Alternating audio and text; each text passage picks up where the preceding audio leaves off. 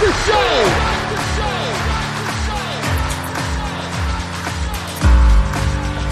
You have all made it to the dance. You have all made it, made it, made it. Start the show. Coming to you from the X Axis, it's John of All Trades with your host, John X. Welcome, welcome, welcome to the John of All Trades podcast, episode 310. I'm your host, John X. Thanks for joining us. Glad to have you back once again. Denver Film Festival 44. What a great time. What a great bunch of people I got to meet there. And I've got a couple more in the hopper. They're going to be a little bit further down the line, but that's not what we're talking about today. What we're talking about today is the documentary, The First Step. I'm joined by director Brandon Kramer and Pete White, who appears in the documentary. And Pete is the executive director of the Los Angeles Community Action Network. And going into this interview, I didn't know Pete was going to be there, but I was so happy he was because as a participant in this documentary, he provides unique insight here. And if you're unfamiliar with the first step, it follows around Van Jones, who was a former nominee for a position in the Obama White House. You've probably seen him on CNN or at least heard about him. And Van involves himself in issues of cultural importance. Now we follow Van around as he seeks solutions for prison reform and solutions for dealing with addiction. Both thorny issues, both very complicated. And what Van does is he brings together a coalition. It's like a bipartisan coalition of people looking to solve this issue, or at least move in the right direction. You're never going to fully solve it, especially not with one act in Congress, but you can get there. That's why this is called the First Step Act. Now, it's interesting in this because I didn't know a ton about this going into it. And I did not expect to see, say, Representative Hakeem Jeffries from New York and Senator Mike Lee from Utah on the same side of an issue. I did not expect to see Jared Kushner here, nor Kellyanne Conway playing prominent roles. Least of all, I expected Kim Kardashian to show up. As I was watching this, I go, oh my goodness, I actually remember this now. And I note in this interview that during the Trump years, there was a lot of noise coming out of that White House. Whether you agreed with Trump, whether you despised him, whether you were ambivalent, the noise and the volume of things coming out of there was undeniable. So it was hard to remember specific things that happened unless they were like the above the fold headline types of things. And so digging into this and seeing how you build a coalition and seeing how when you do anything political, and I note this, I had a former guest on this show run for Denver City Council and he said, the people you think are going to be with you are not. The people you have no expectation of being with you are. Politics is always surprising. And as you watch Van try to bring together a group of folks to enact some good in terms of prison reform, it's fascinating to watch the way the coalition moves and ebbs and flows and some of the odd bedfellows that this creates. Now, I'll tell you, my favorite part of this documentary was watching a coalition of people from South Central Los Angeles and a coalition of people from rural West Virginia get together, get a snapshot of each other's lives in West Virginia and in Los Angeles and learn from each other. They learn, they grow. It's fascinating. It's absolutely one of my favorite things. And it bears mention something that I try to do on this show. If we can understand each other just a little bit better, the world becomes less unknowable. It becomes less scary. And if we can get on the same page and if we can experience empathy in even a small way, then we're doing some good here. And I think that's what this documentary is about. I enjoyed my chat enormously with both Brandon and Pete, and I recommend this documentary highly. Now, a quick plug, johnofalltrades.us is the website. You can go on the tab on top. It says podcast episodes. You can see every episode I've done from every Denver Film Fest I've attended. I have more than 350 total episodes. Dig into the archives. There's going to be lots of good stuff. I have filmmakers, I have politicians, I have people working in nonprofits, I have community activists. There's an absolute ton of stuff there, so feel free to get in there, dig into the archives, you'll find something you enjoy. Additionally, if you want to stay up with me on social media, JOAT Pod is the handle. That's across platforms Facebook, Twitter, Snapchat, Pinterest, and Instagram. Now then, got a great conversation here with Brandon Kramer, director of The First Step, Pete White, executive director of the Los Angeles Community Action Network. They're both talking about The First Step, a film after my own heart. Thank you, Denver Film Festival, for having me. Episode 310 starts right now.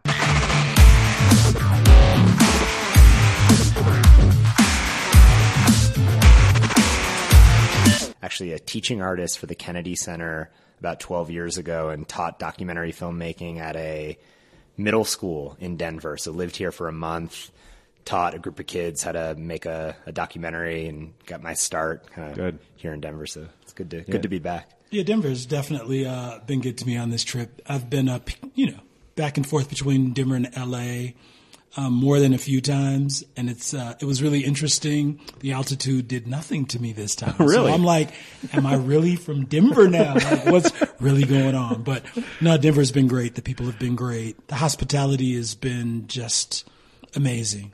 That's great. I that's I always like to ask that because I'm a Colorado native, and so the way my city is felt or experienced by people is something that matters to me because I always like to check in too because the vibe can change here. And I would say it was after Obama did the DNC here and they filled Mile High Stadium with his acceptance of um, of the nomination that everyone goes, that seems like a cool city because then it got real expensive around here pretty pretty fast. Yeah, and you know, Denver showing our film here in Colorado, I think has been uh, you know on our minds for a while. This is a film about you know working across political divides in the country. Colorado, you know, is a purple state. It, it you know maybe not Denver, but it, it, it, it is a it is a state that can go blue in some communities, red in others. Um, it's also a state. It's you know from what I understand, Denver is also a community that's dealing with a lot of the issues in our film. So really really happy to be here with you know with this story. I think it's an important place, important audience to be seeing it. And I think the other thing that's really interesting because one of the threads in the film, you know, it's really about reform, criminal justice reform, and addiction, right? And so when I think about Denver, Denver is one of the very first places in the country, if not the very first place that legalized marijuana, right? And Yeah. so you know, it's it can be red, it can be blue, it can be many things, but it's also first, right? um, in terms of seeing marijuana usage in a more liberal way, and so I'm really excited to have this conversation about addiction and opioids and all these other things here in the city. Well, Pete, uh, I don't know if you know this, but Denver County or Denver City and County also decriminalized magic mushrooms. That I did not know, John. Yeah, that uh, that also happened recently, and they just released a report. Um, there's been, I mean, it, it'd be pretty hard to overdose on mushrooms, but it, it represents something like 0.2 percent of all police calls, and so it's not legal, but it's also decriminalized. so Denver was also looking for safe injection sites for a while. Um, it's that's always a battle. I mean that it, it- it's part and parcel to why we're here. But this is Brandon Kramer, Pete White. They are the director and a participant, a subject. How should we say it? Of the first step, a documentary I had the privilege of watching and really, really enjoyed. So it's great to get you guys to be here. As I mentioned to you, I am a, I have a history in working politics, working in campaigns. And I would say watching the sausage get made here on the first step act was both harrowing and it was frustrating at times, but also really rewarding once once that got across the finish line. So, how has the reception been so far for you guys uh, to reactions to the film? It's been great, John. Um, you know, we're right now in the midst of a 25 film festival tour with the film. So, uh, my brother Lance and I, Lance is the producer on the film. I directed it. We're we've been traveling literally all across the country. We've been to 20 plus states, um, some red states, really rural, small communities, some urban, you know, uh, uh, blue communities, and really. Well, well, given the way the film went, I'd be wildly disappointed if you didn't. right? because I mean that's that's probably my favorite thread in the film, and, and we'll certainly touch on that. But absolutely, keep going.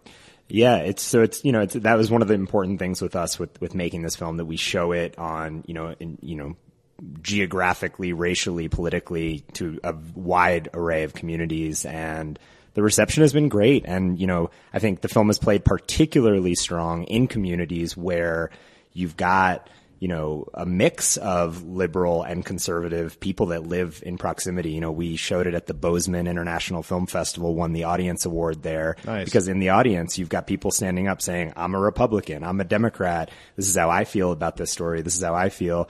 And so the film is starting to elicit a conversation, a really important conversation where you're having people on both sides of the aisle discuss, debate, um, and have critical conversations around how we come together and work across these these lines. Absolutely, Pete. Have you been to all these with him? I have not. I do not have the time, nor do I have the desire to go to all of those states. But I mean, I went to Mammoth. I was at the Mammoth uh, Film Festival, and the reception was huge, right? Yeah. Um, and like Brandon said, I, when I really think about the film, it it's a film that elicits conversation and it create it helps us amplify these very tough issues, mm-hmm. right? That you oftentimes don't want to have around your dinner table and you're not having in your city council or your county chambers, right? Right. And so we're hopeful that the film can be used as a tool, right, to have these conversations about where we need to go. Uh, as the United States on these issues. One hundred percent. It reminds me of something. There was a TED talk that he's been on my show two or three times. His name is Alan Brooks, and he's a graphic artist and uh, a comic uh, makes comics. And he did a TED talk that said, "In times of crisis, does art really matter?" And one of the things he comes to is he says art always matters, and you should you should continue making art, particularly in times of crisis. Because if you think about dictators, what's the first thing they do? They go in and they destroy art That's right. because art can change people's minds in a way that having a wonky policy discussion can't. And so to that end, this documentary that's very engaging, very breezy, took turns that I really wasn't expecting. Mm. Can ignite a conversation in ways that the traditional things can't. So I'm curious, first of all, a rote question. How did this documentary come up? How, like, because seeing Van work through all of these things, I was wondering, I, like, I couldn't help but think, why is the camera there? Right? So can you talk through the origin a little bit for me? Yeah, in 2016. So I had no, I knew Van for many years before we started this film. Uh, we had wor- I'd worked on a, a documentary series profiling Van, having really hard conversations with Trump supporters in the lead up to the 2016 election. That was called "The Messy Truth." And um, after Trump was elected, Van sat down with me and my brother and basically said that he was going to spend the next four years uh, doing everything he could to advance the cause of criminal justice reform, of resources for the addiction crisis under Trump. And he was going to do everything he could to work and engage with conservatives, engage with the Trump administration. Wow. And as a documentary filmmaker, you know, I felt like there were very few uh, leading activists who were going to step across the aisle and Yeah. take on that perilous journey of trying to engage and build bridges with an administration that was causing so much harm. And I felt like no matter what happened, it would be a critical story. It would be a critical historical document for the public to be able to see, you know, what does bridge building look like at such a toxic and polarized moment? Well, it's it's interesting because the very first line I wrote this down. The very first line of the movie is, "Hey Van, are you still a communist?"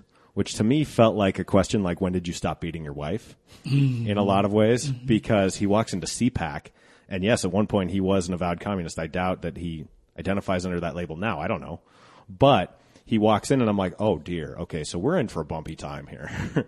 Pete, how did you come to be in Van's orbit? I mean, Van and I go back uh, quite some time, and you know it's interesting. Let me go back first, John. Yeah. Uh, something that you were talking about art. Something I always say is that art has no address, and that's what makes art such an explosive tool, right? You can't you can't sort of um, place art in a corner and say that's the destination for art and nowhere else. And so this film becomes important because art has no address.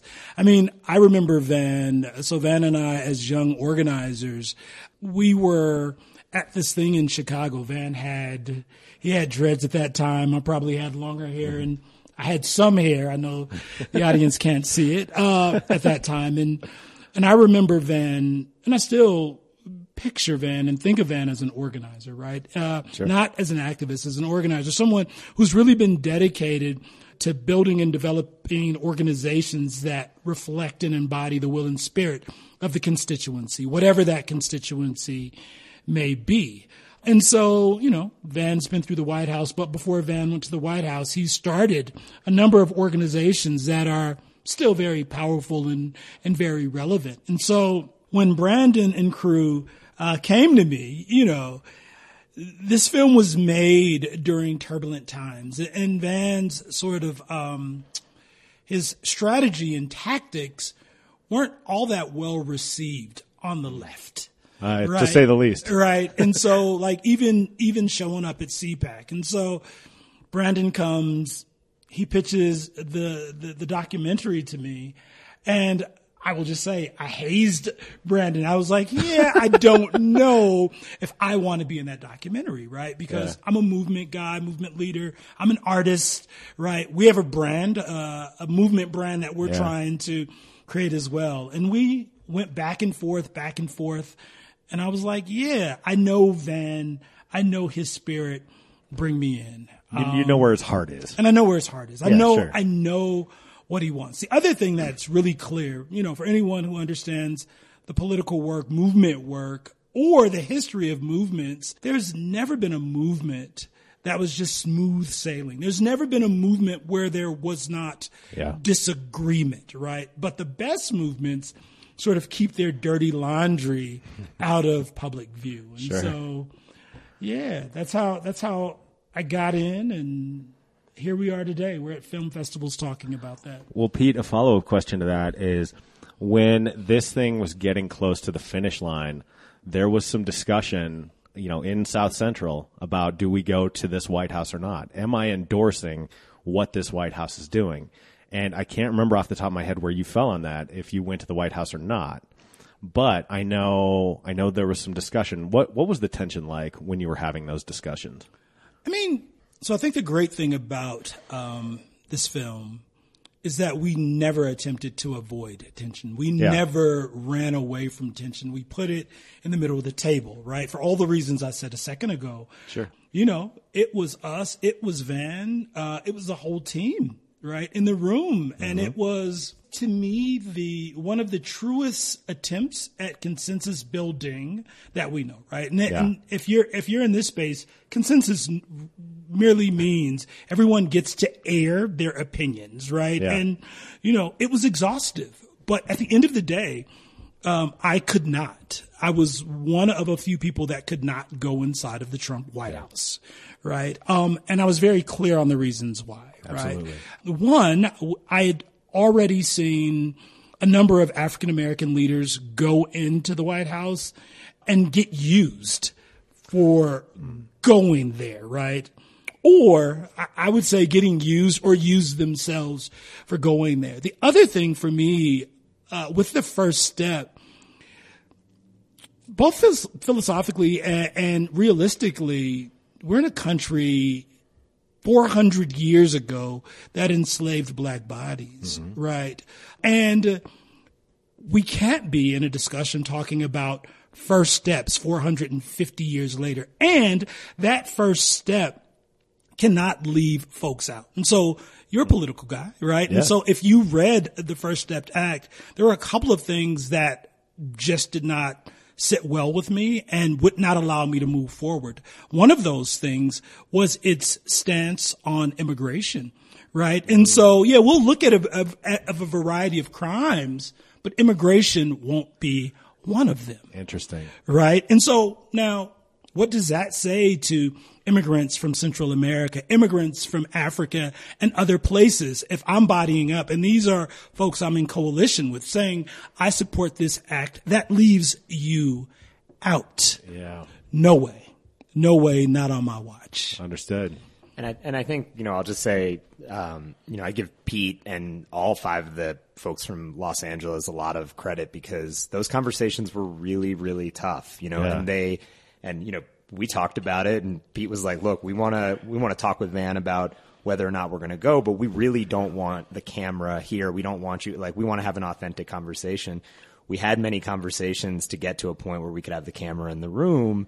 Um, and you know, my promise to you was, you know, I'm not going to sensationalize this. I'm going to show it, you know, as it was. And the reality of that, those spaces were there were five people, you know, all from Los Angeles, all doing really critical work, but with five very different opinions on it. You know, uh, you know, Noreen was very in alignment with with Van, very supportive of you know taking that step, you know, to to engage with Kellyanne Conway to talk with her.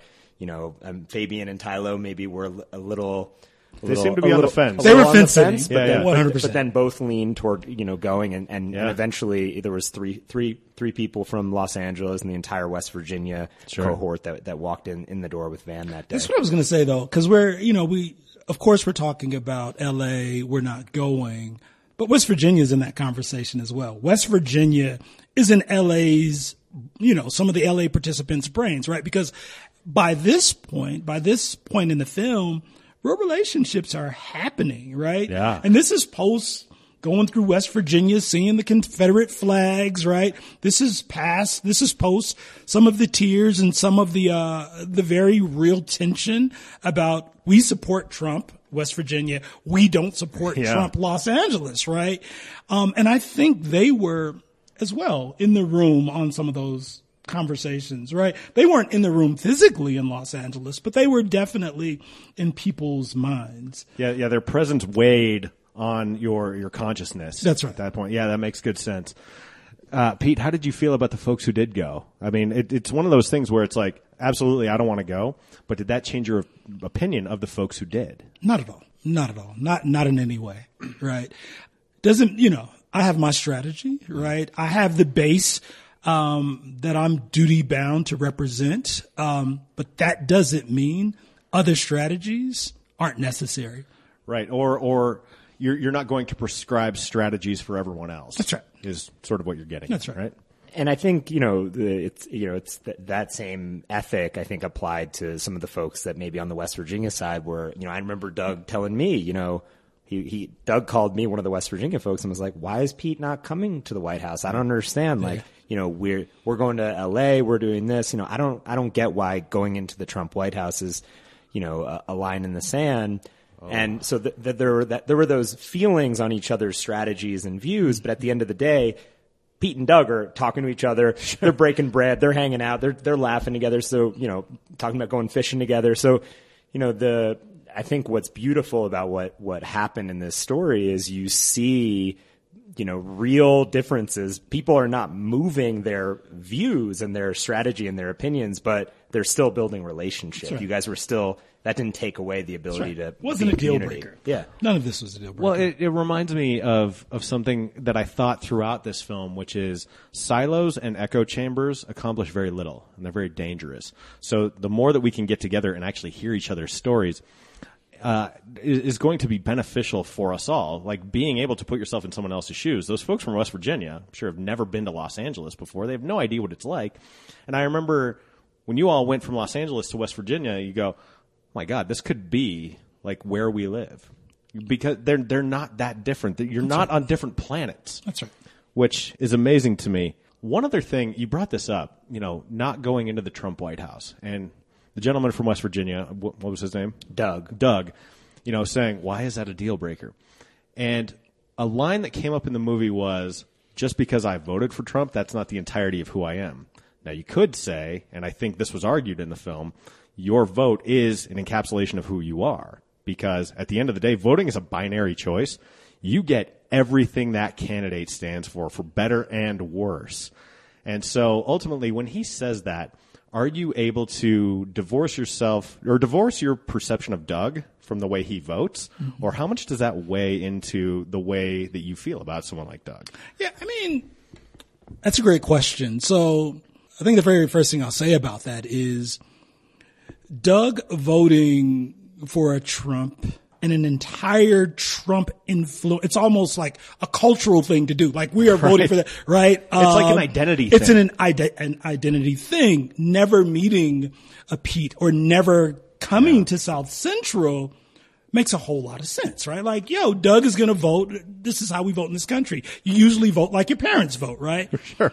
But Doug is forever changed when he meets and walks with and breaks bread with and shares stories with, uh, stories of deindustrialization, stories of how when industry left, everything fell apart in West Virginia. And I tell the same, the same exact story from South Central. Yeah. Stories of addiction that ripped our families in South Central apart in the same ways in which they're ripping families apart in South in, in, West Virginia. When we do a power analysis that Doug doesn't know we're doing a power analysis, and we find that some of the same bad actors who are present, you know, the the, the financial capitalists who are present in West Virginia are also present ah. in Los Angeles. And so when we bring all of those things to the table, yeah, Doug voted for Trump, but he finds quickly that, damn, our values are more aligned than they're different. Yeah. Right. Um, and it, you know, it reminds me of that, that place in history, the, uh, the populist movement when, you know, slaves were no longer slaves and white folks were like, what does this mean for us? And, right, not only what does it mean for us, what do we gain if we come together right? Mm. and there was a there was a movement in this country right where black and white folks came together and were thinking about taking on the beast. Yeah. What happened? Of course. Other white folks were like well, you look like us. Can we give you some land? Can we give you some spoils that we're not going to give them? And it broke the movement's back, right? But we have that example yeah. to sort of move from. As I'm listening to you talk, I thought of two other films like in my head. One is when Furious Styles and Boyz n the Hood is giving the whole lecture to the to the boys about redlining, essentially, and injecting drugs into the community to keep everyone oppressed. That's what I heard you describing, and that could just as easily happen in West Virginia with a different color of skin based on right. who we're talking about. Um, additionally, I thought of the movie Bulworth, which is kind of a fascinating movie now in a post-Trump world because that's essentially the style that Trump got elected on. So when you watch Bulworth, you go, man, I hope there's a candidate like that. That's right. Um, and then it comes up and you go, ooh, this was not at all the, the way I hoped. But one thing he said in that movie is he's like, one day black folks and white folks are going to realize they have more in common with each other than they do with rich folks. That's right. And so that's what I hear you describing. Is that fair? That is fair. And it has happened more than once in our history. Right. right? Um, I think that, I think just the last uh, thing, um, that I would say, it, it was really interesting when we were walking down these small towns in West Virginia, like Wealth, Welch, and other places, because the only things that were open, you know, as a result of uh, deindustrialization and the pharmaceutical companies were churches and um, drugstores. Where in South Central Los Angeles, the only thing that's open and viable oftentimes are churches and liquor stores. Right. Right. And so there there were all these parallels and all of these points of convergence that we were able to share right yeah. with our with our colleagues in West Virginia and when we went to Los Angeles show them that made everyone scratch their head and say hum hmm. there's something more than meets the eye yeah. to our suffering absolutely Brandon I want to ask you because that thread of the movie when you had this coalition of West Virginia and Los Angeles. That was the part that I found myself most captivated by. As a documentarian, as the director of this, how do you balance following Van in his process with this versus this sort of thread? Because one of the joys of documentaries, I think I read this in a review, is kind of almost like side quests that you take with uh, with other folks because that can be the most rewarding uh, part of it. And I, you know, I think of following Tylo around um, she's just immediately a very compelling character and someone you want to watch more of. So when you're making this, how do you balance between sort of the mission of what you're going for and then this part, which you had to know while you were filming, you're like, this is good stuff. Yeah, it's a great question. I mean, I think, you know, for starters, uh, you know, because there's lots of different ways a documentary is made this film is it's not a scripted film. There was no, you know, moment five years ago that we sat down and said, okay, you know, this is going to be a story of yeah, LA and West this, Virginia right? or Van's, you know, collaboration with Jared Kushner. When we started the film, Van did not know Jared Kushner. Uh, I did not know what Van didn't, you know, Van might have known you, Pete, but you know, the LA West Virginia group did not exist at all. None of these things existed. So a film like this, you know, it's it's a cinema verite film. It's an observational film, and so you start with a question, and um, you know that question centered around, you know, this this activist, this this organizer, um, Van. Um, and basically him putting out a thesis and sort of saying, or, uh, or a mission essentially, that he wanted to see is it possible to bring together you know, folks, leaders from both sides of the aisle on some of these issues, on addiction, on criminal justice reform. And so when you start with a question like that, you, you know, you buckle your seatbelt, you pull together an incredible team of, of filmmakers and you basically try to build trust and access to follow that as it unfolds. So, you know, as that happened, three things started to unfold at the same time. You know, on one hand, Van started to bring uh, the Los Angeles group in West Virginia together to form this this incredible coalition to combat the addiction crisis. As that was happening, Jared Kushner reached out to Van, or Van and Jared connected, um, and this the the first version of the First Step Act started to emerge in the House of Representatives, and it became this very uh, lightning rod uh, of of an issue in the in the political space, and they were navigating the behind the scenes political fight of, you know, what does it look like to compromise? What does it look like to bring democratic leaders who have been fighting for criminal justice reform to compromise on a, on a different kind of bill? What does it mean to, to push away the far right, the Tom, Senator Com, Tom Cottons of the world and Jeff Sessions of the world to, to make it safe for conservatives to come on board? And then while that political story is happening, while this grassroots coalition is being built, Van is also, you know, going through a tremendous, uh, you know, narrative, uh, you know, in his own right. He was, you know, recently coming, going through a divorce, his, um, which isn't, you know, profiled in the film, but that was happening for him. He, his mother was, uh, terminally ill um, as he started to form this partnership with Jared Kushner, wow. a lot of leaders and movements on, uh, you know, organizations on the left started to express their frustration with him. Mm-hmm. So there was a lot of alienation happening in certain circles. And so, uh, as a filmmaker, you, I'm following all of that. So I'm with Pete and Doug and in West Virginia and LA.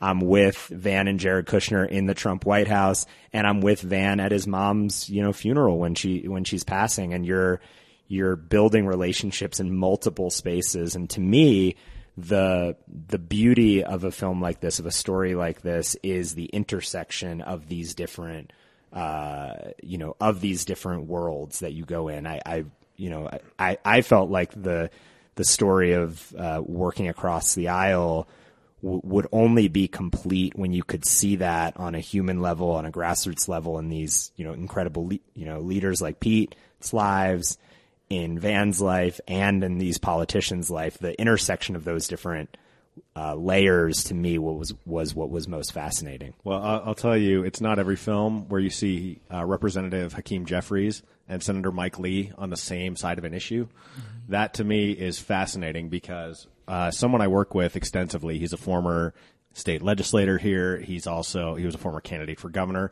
He's got a brilliant political mind.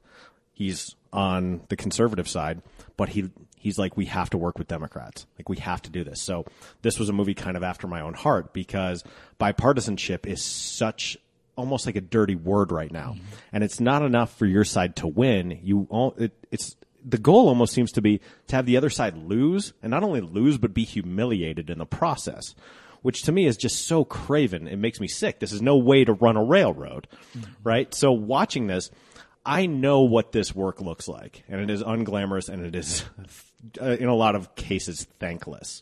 And I think about a friend of mine, uh, former guest on this show, who ran for Denver City Council. And one thing he said after the campaign was over, he said, "The people you think are going to be with you typically aren't. The people you have no expectation of them being with you are." He said, "So."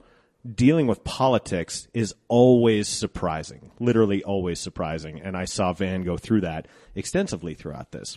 Yeah, and I think, I mean, I'll just say, I think, as you see in the film, I think, you know, the, I, I tried to profile and spotlight different people who disagreed with Van. So, because I think that, that perspective is really important. Pete, you at various points, Patrisse Cullors, uh, one of the founders of Black Lives Matter, mm-hmm. you know, is featured in the film. But I think, you know, I felt that somebody like Van throughout his entire career is very misunderstood. Mm. And um, I think that's true with most social leaders. I think they're, you know, we live in a world where you know things are reduced to sound bites and Right. they're They're bottom line they're- very quickly. they're- they're headlines, their bottom lines, their and so you know what I sought to do with this film is whether you love Van Jones, whether you hate Van Jones, whether you have complicated feelings, he is a strategist, he's an activist, he's a leader who's taking a very very intentional strategy that mm-hmm. has resulted in impacting thousands of people's lives who are incarcerated, formerly incarcerated and incarcerated, and it's worth diving into the nuances around that. You know, Sure. where is it working? Where is it impacting people's lives? Where does it fall short? And um, I think documentary film is a is a way to you know give more space and time to understanding the complexity around these things in ways that a headline can't. Yeah, absolutely. And it, it's interesting to to hear you describe Van as you perceive him as being misunderstood. And in this, I mean, I, I would say watching this, Van has an extraordinarily thick skin, um, which is to his credit. One of the criticisms I've read about this documentary is that um, people have called it self-serving for Van. How do you respond to that? Where I think the criticism is rooted in it feels like you're being too easy on Van. You just expressed that you don't think it is, but when people say that, what's your reaction? And then Pete, I'm interested in yours with that too. Yeah, I mean, I've seen a vanity film. I've seen a film that, you know, looks at a protagonist and, you know, exists to further that protagonist's agenda. Films like that do not show that protagonist struggling. They do not show that protagonist making mistakes. Mm. They do not show opponent, the political opponents or people with differing strategies and criticism and elevate those people's points of view in a way that gives, you know, a lot of love and a lot of light to, to, to those points of views. The film Van and Cut 50 and that team and their team, they are at the center of the film. So I can't, you can't change the fact that you have a public figure at the center, but there's a, uh, in my opinion, there's a, uh, there's a misperception that if you have a public figure at the center of your film, automatically that means it's either A, a vanity piece and a puff piece about that person, Right. or B, it's a hit piece. And you're, you're, you know, you're doing something where you're trying to just throw them under the bus. There is an approach, and it's the approach we took with this film, where you both are, you know, interested in uh, interested and believe in aspects a lot of what Van is after, but also are interested in looking at it in a really critical way that shows you know the faults, the weaknesses. You know, Van, Van gave us full editorial control over this film, and there's a lot of things in this film that he does not like. You know, there's, you know, I've showed, I sat down with him in the, mean, he loves the film. He believes in the film as a whole for sure. But there are moments where he's like, you know, it would be nice if you didn't include, you know, me saying this thing or getting in trouble in this way and, or me, you know, at a low point. And, um, and he opened the floodgates to that. So I would say to the people who see it as a vanity film, I'm not sure that they saw the same film, and I'm not sure that their preconceived notions about Van might have just colored their viewing of the film altogether. Maybe, maybe it's like, and Pete, I want to come to you here in a second, but it's like maybe people just found whatever they were looking for, right? It became a self fulfilling prophecy. What, what, whatever you think of Van, you can go into this film and probably find it, and then overrate that part of it. But when you said you guys had full editorial control, it put in stark contrast something like Michael Jordan's The Last Dance, where he had final editorial control. And so people watch that and they go, well, yeah, this is Michael furthering his own kind of mythology in a lot of ways. And so to hear you say that, I think that's an important point that maybe people don't understand. But you're finding yourself in a similar place that Van does, where it's either a hit piece or it's a puff piece, and you go, man, it's neither. We're just trying to tell a story that we, the best way we can. Exactly. Like art, art, art mirrors life, you know, in, in, in, in that, in that way. And I think, you know, many of the ways that, you know, Van and Van gets misunderstood, I think, you know, thankfully there are enough people that are understanding the film where that, that chorus of, of love and, and people are ambassadors is there. But, um, you know, there, there definitely are, uh, the people that want to, you know, paint this film in one light or the other. And the film was created as uh, almost a rebellion to that notion of, you know, putting this story in one camp or the other. This is a story about a controversial, you know, leader and it's made in a way that's trying to, you know, to, to Pete's point, you know, about art not having a zip code. Is that it? Address. Oh, sorry. Address. Okay, I'll works take too. it. Oh, zip code. Yeah, But I art, like that. it's a little larger, but I, I really like, you know, I think that mirrors the mission of this film. It's, it's, it, it we were trying to tell a story about a controversial but very important, uh, you know, leader and, and create it in a way that invited many people with multiple political views in the audience and f- to feel respected and be able to have a difficult conversation, uh, you know, across, uh, across the aisle. If this was a puff piece, you know, Pete White, who's st- sitting next to me, is you know very critical openly about Van and his, and his and things that he took in the film. Pete wouldn't be in the film, yet let alone sitting here promoting Doing the, the film, publicity you know, with you, talking right. about the film with me. So I mean, yeah, if I could just add a couple of things. I think Please. I think one thing the audience needs to know is about the process, right? Um, and so when the Kramer brothers come to Los Angeles, Los Angeles is not a is not an easy place, right? Los Angeles leaders are very clear about what it is they want as an outcome from the film. And so Brandon and Lance were clear from the outset that this was not a Van Jones puff piece, right? Mm. And we were very clear, I was very clear that if at any point it felt like a Van Jones puff piece, that I would pull out, right? Sure. And this was, you know, and, and I think this becomes important because there were always r- reminders of that fact, right? Like we have editorial control. And, you know, you get kind of close when you're driving, you know, in West Virginia in the middle of the night, having these long conversations, right? Replaying something that happened uh, during the day. And lots of things happened during the day. Was I always happy? No. Was Van always happy? Heck. No, clearly no. right? Heck no. But what we understood and, and what sort of what my participation and many of the other leaders' participation in Los Angeles sort of hinged on was our autonomy, right? Our ability to do and say what we please and not have that washed away. And so there was never there was never a time where like during the film where I felt um, like it was a Van Jones puff piece. And there was a lot, let me just say, a lot was riding, a lot rides on this film for my organization's credibility, right? Sure. yeah, it's a real high risk game you're kind of playing a here. hybrid, like even coming to the film festivals, right? Folks are like, you're still doing that? I'm still doing that because I believe in the strategy. I believe in the tool. I believe that this, um, this vehicle gives us an opportunity to talk to folks we would otherwise not have the chance to speak with, right? And so, it continues that way. And so, as both of y'all said, folks are going to see it the way they see it.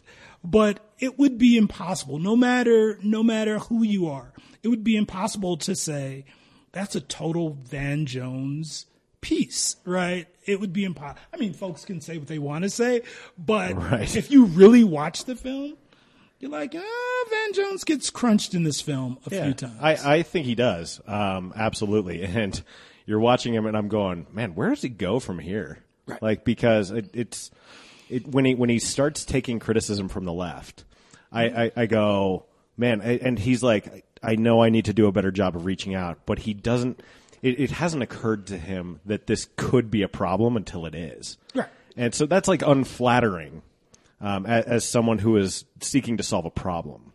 So So let me, I mean, just let me say, uh, let me say this. Uh, Maya Angelou says there's nothing of note historically that happens with one person, right? And so no one's really sitting around waiting for Van Jones to be the savior, Right, right? right. But folks are waiting for Van, and we're, we'll just put Van Jones in the line. They're waiting for leadership that is responsive, right? Yeah. Um, that can listen. And right, we're all human. And Van Jones, he, he's very clear in this film about what he wants to happen. But at some point during the making of the film, when your community comes back and says, hold on, you're Yeah. going the wrong way, to me, that's where, that's where his, that's where his character, um, can be judged or his, you can, I can't find the words today. That's where an analysis of his character happens. And you see in the film, and it's nuance, you see him beginning to move. You see him Yeah. beginning to respond to his peers in a way where at the beginning, it's just about what I want, what I want, what I want. And it's a reminder that Van is passionate, but he's also human. Sure. And you know, I'll just say just about Van. You know, you mentioned Michael Jordan, and you know, you were talking about you know his his his sort of you know leadership style. Just spending you know several years with him, he is the kind of person. And you talked about him having thick skin. You know, it's not in the film as much, but Van's a religious person. Um, He's a he's a person of faith, of, of very deep faith.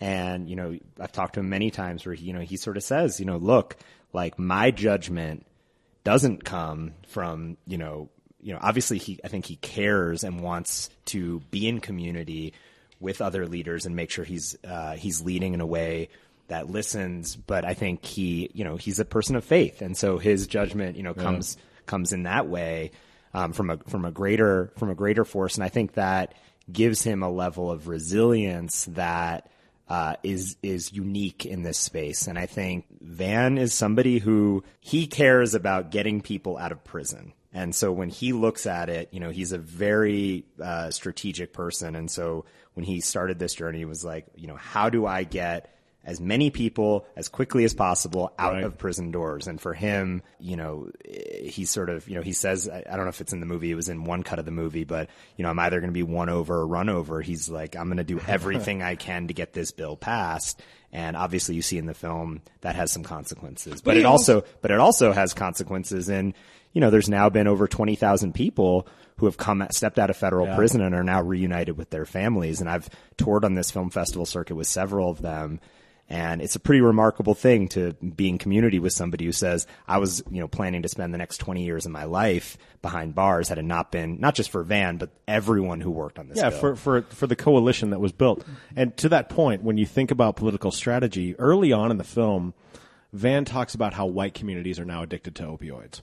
And he said, let's use that. How can we use this to do some good for our communities? And I wrote down two things about that. One, that's a very savvy political calculus that he's making.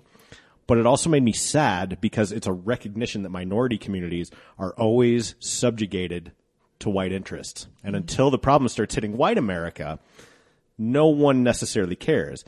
And so, A, it's savvy, but B, it's also an expression of where black people tend to find themselves on the cultural hierarchy. Mm-hmm.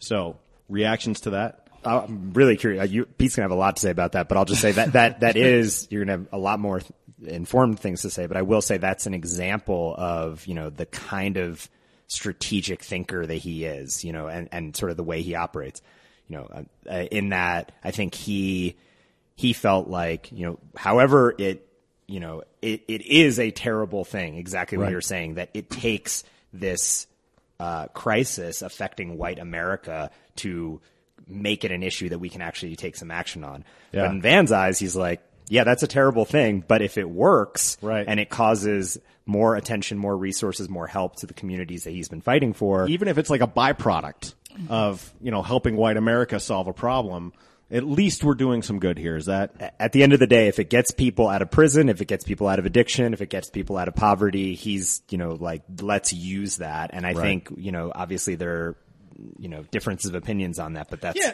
I think a couple things. So I would just say Van was not the uh, was not the first person Of course not. to look at um, addiction being viewed in white communities as a public health crisis, but consistently being viewed in the black community as a as a as a crime crisis, right? Where in ah, one community it's about help, it's about care, it's about compassion, but in another community it's about cages and locking folks up, right? The war And on drugs, the that kind war of thing. on drugs, 100%. And so it was actually one of the re- it was the reason why I hopped on the film, right? It was the reason I believe that Tylo ha- hopped on the film. It's the reason why Virgie hops on the film, right? It is that political calculus. It's like, okay, now that the federal government, uh, America is finally looking at this as a public health crisis, let's make sure that we get the resources Yes. that go along with that in places like South Central Los Angeles, right? The other thing, um, it, w- it was interesting. So one scene that didn't make it in the film that I will never forget. And so we're in the we're in the courtroom. They have a they have a drug court, and we've had drug courts uh, here. Well, we've had drug courts in Los Angeles before, right? And what are Oh, this, drug this is the West Virginia drug court? this court. is the this. Yeah, yeah. I forgot. Yes. So we're so we're in a West Virginia courtroom, um, and they've just started this what they feel is a revolutionary drug court model, where instead of going to jail, folks are going through treatment. And then you had this entire you had like fifty participants Yeah. of this drug court that was ushered uh, into the courtroom, and the judge is there in his traditional robe. And as every person walked in, you were like, white person, white person, white person, white person, white person. There was not a person of color in West Virginia in this drug court cohort, hmm. right? And the judge made everyone stand up and, and they were like, yes, you know, thank you for this opportunity. And the judge was like, we're behind you. And that struck me, right? Because of course there are plenty of people of color in West Virginia. And so after that scene, we all went in the back and it was the judge and it was some police officers and it was the probation officers. And we had a very frank conversation, which I wished was in the film. And the question, the question that will never leave me, I asked the question, like, why do you believe this court works and where were black folks at? They didn't never answer the black folk part of the question, but they believed, and they being the judge, they being the probation officers, believed that the program worked and that it was essential that the program existed because these were their neighbors. These were their friends.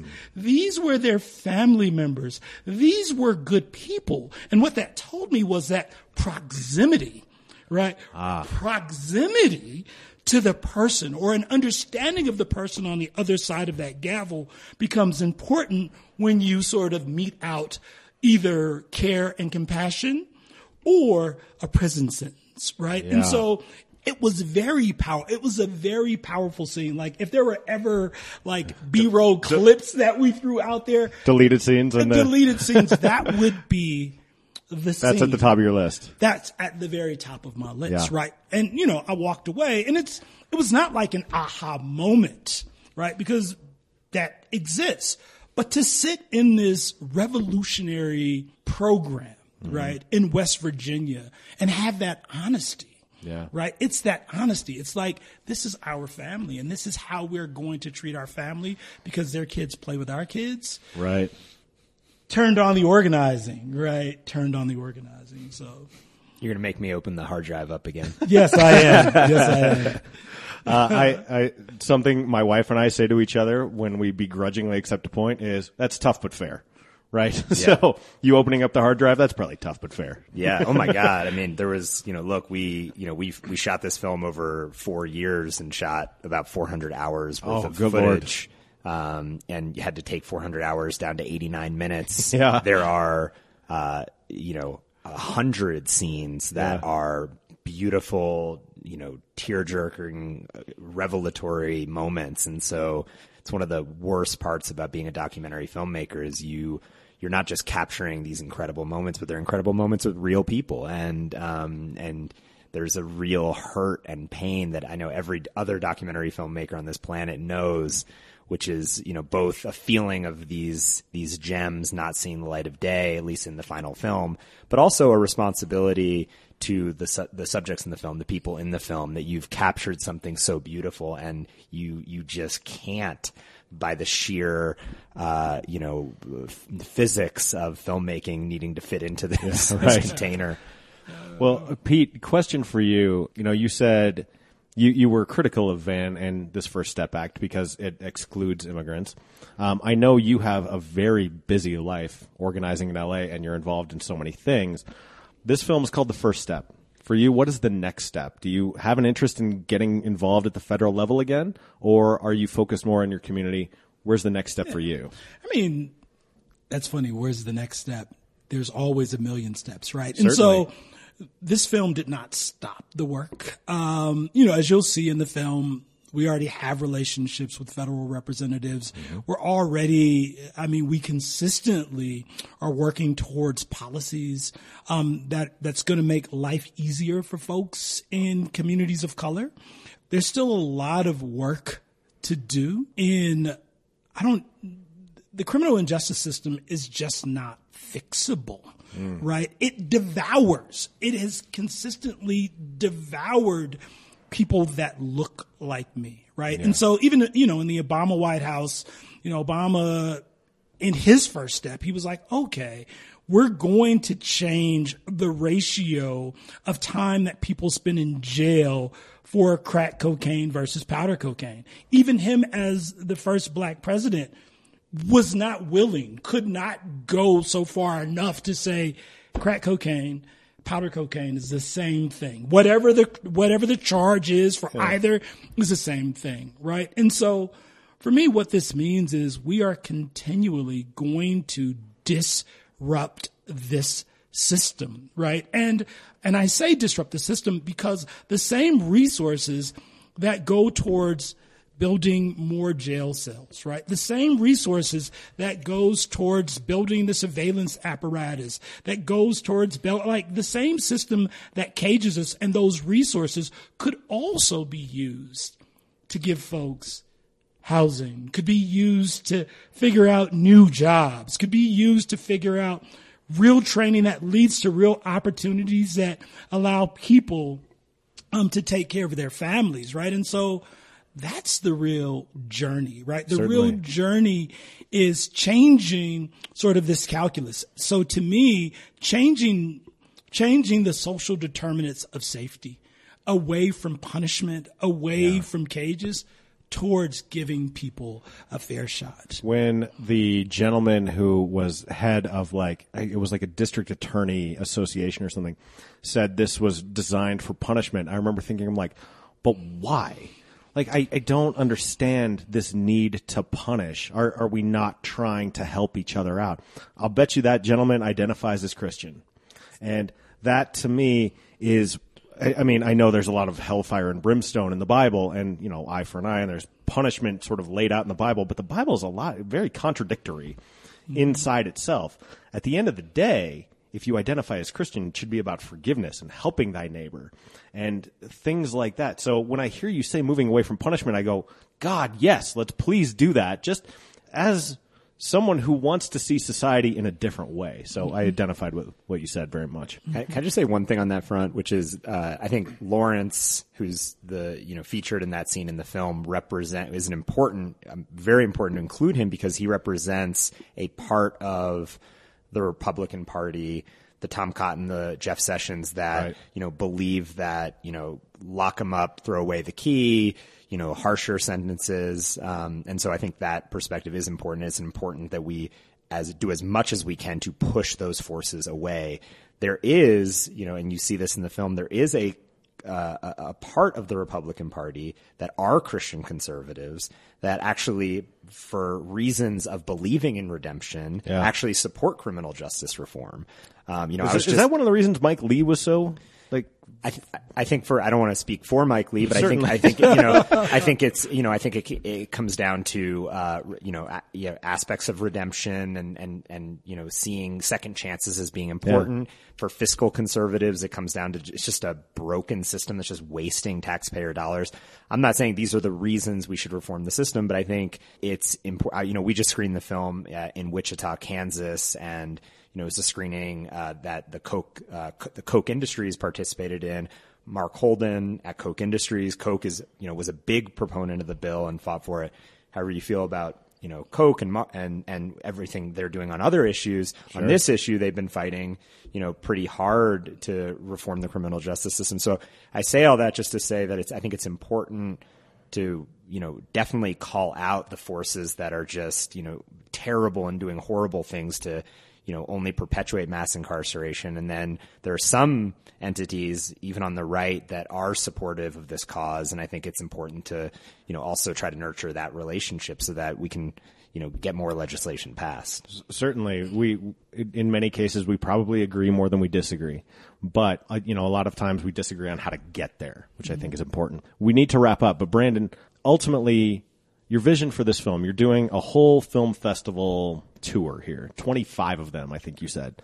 Where do you hope this ultimately lands? Like if if you look back and say this was exact th- th- this met the level of success that I had hoped for, what would that look like?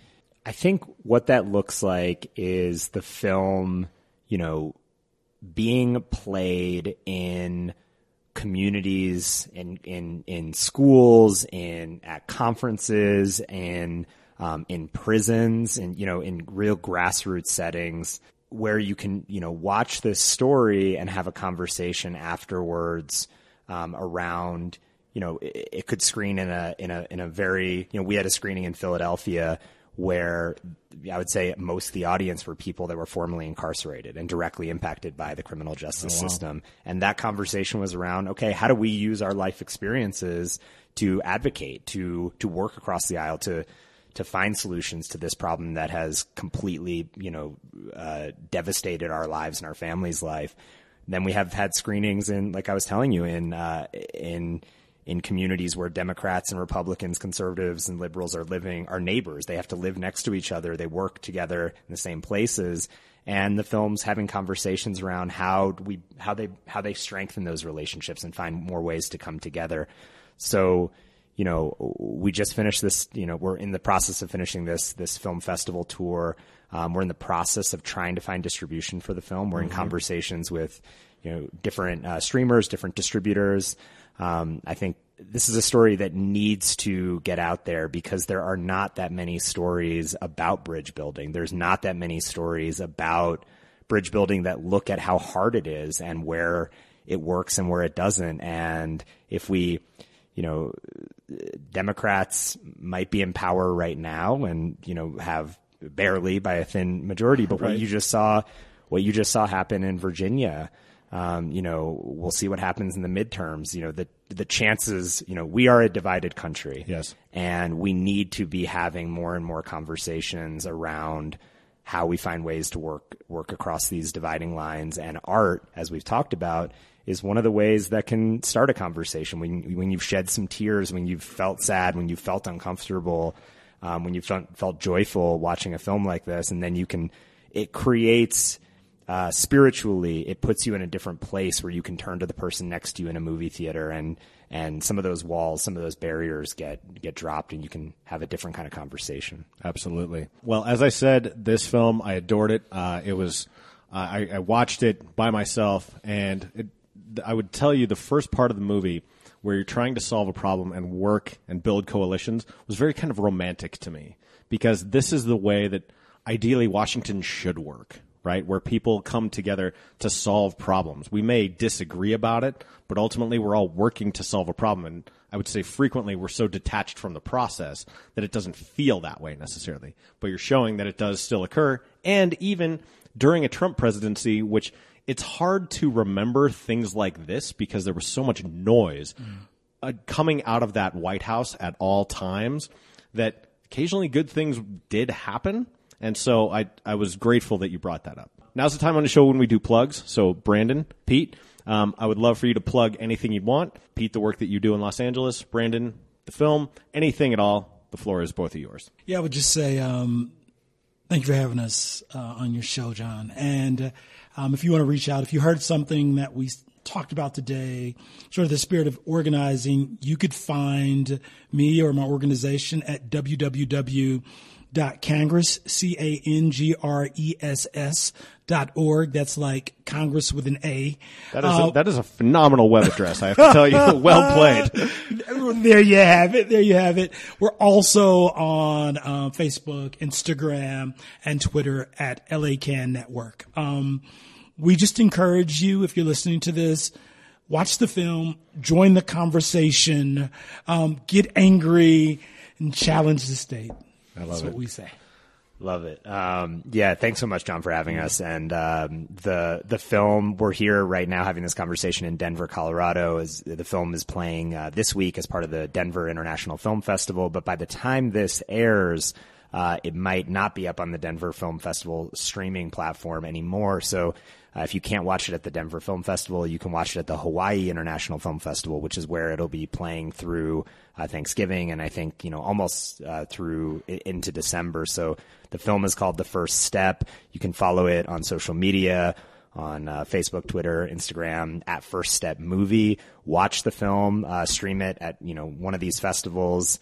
Uh, share the film with your friends. Uh, you know, Thanksgiving is a is a holiday where you find yourself, uh, you know, sitting down eating some mashed potatoes with maybe people you don't agree with, and so it's a good movie to to you know seeing Pete, seeing Doug, seeing the sheriff have to work through that themselves. Maybe is some inspiration to to make Thanksgiving a little more uh, graceful. Brandon, are you going to that Hawaiian Film Festival? I'm that the Hawaii International Film Festival is actually virtual this year. Ah, okay. So um, un- unfortunately, Unfortunately, I- no. unfortunately, unfortunately not. Well, I'll tell you what, I will put links to all of that in the companion blog piece. That's at johnofalltrades.us. Additionally, in the show notes. So if you're listening on iTunes, Stitcher, Spotify, iHeartRadio, Pandora, Audible, any I missed, I'm on pretty much every podcatcher. You'll find it there. So, Pete, Brandon, this was an enormous pleasure. Great film. Thank you so much and continued success to both of you. Thank you for having us. Thanks, John. Really appreciate it. And that'll do it for episode 310 of the John of All Trades podcast. Big thanks to Brandon Kramer and Pete White for your time, your enthusiasm, for your insight, and for your candor. If you're the first step, be sure to check it out. They give you a bunch of links in the back part of that episode. You can find them all at johnofalltrades.us or in the show notes, whether you're listening on iTunes, Stitcher, iHeartRadio, Pandora, Audible, or wherever you get your pods, find it there. Please leave us a rating, leave us a review, hit that subscribe button. Brand new episodes come directly to you. The John of All Trades podcast is a production of Deft Communications. Check out Deft on the web, E D-E-F-T-C-O-M dot U-S. I do all manner of stakeholder engagement, public relations, content development, and also podcasting. In addition to this show, I produce six others, so if you've got an idea, I can help you get it on wheels. I'll show run it for you. I'll produce it, whatever you need. D-E-F-T-C-O-M dot U-S. Our sponsor is Four Degrees. Number four, D-E-G-R-E dot E-S. Anything you're doing online, Four Degrees can help you do it better. Reach people where they are through online advertising, social media marketing, website building, email campaigns, whatever it is, Four Degrees has you covered. Number four, D-E-G-R-E dot E-S. I'm out of here for this week. Got a brand new episode coming next week with an old friend. I'm very excited to bring that one to you. This one is a long time coming. It's a long time in the making. I'm thrilled to be able to bring it to you. Take care of yourselves. Take care of each other. And until I hear you again, say goodnight, Gracie.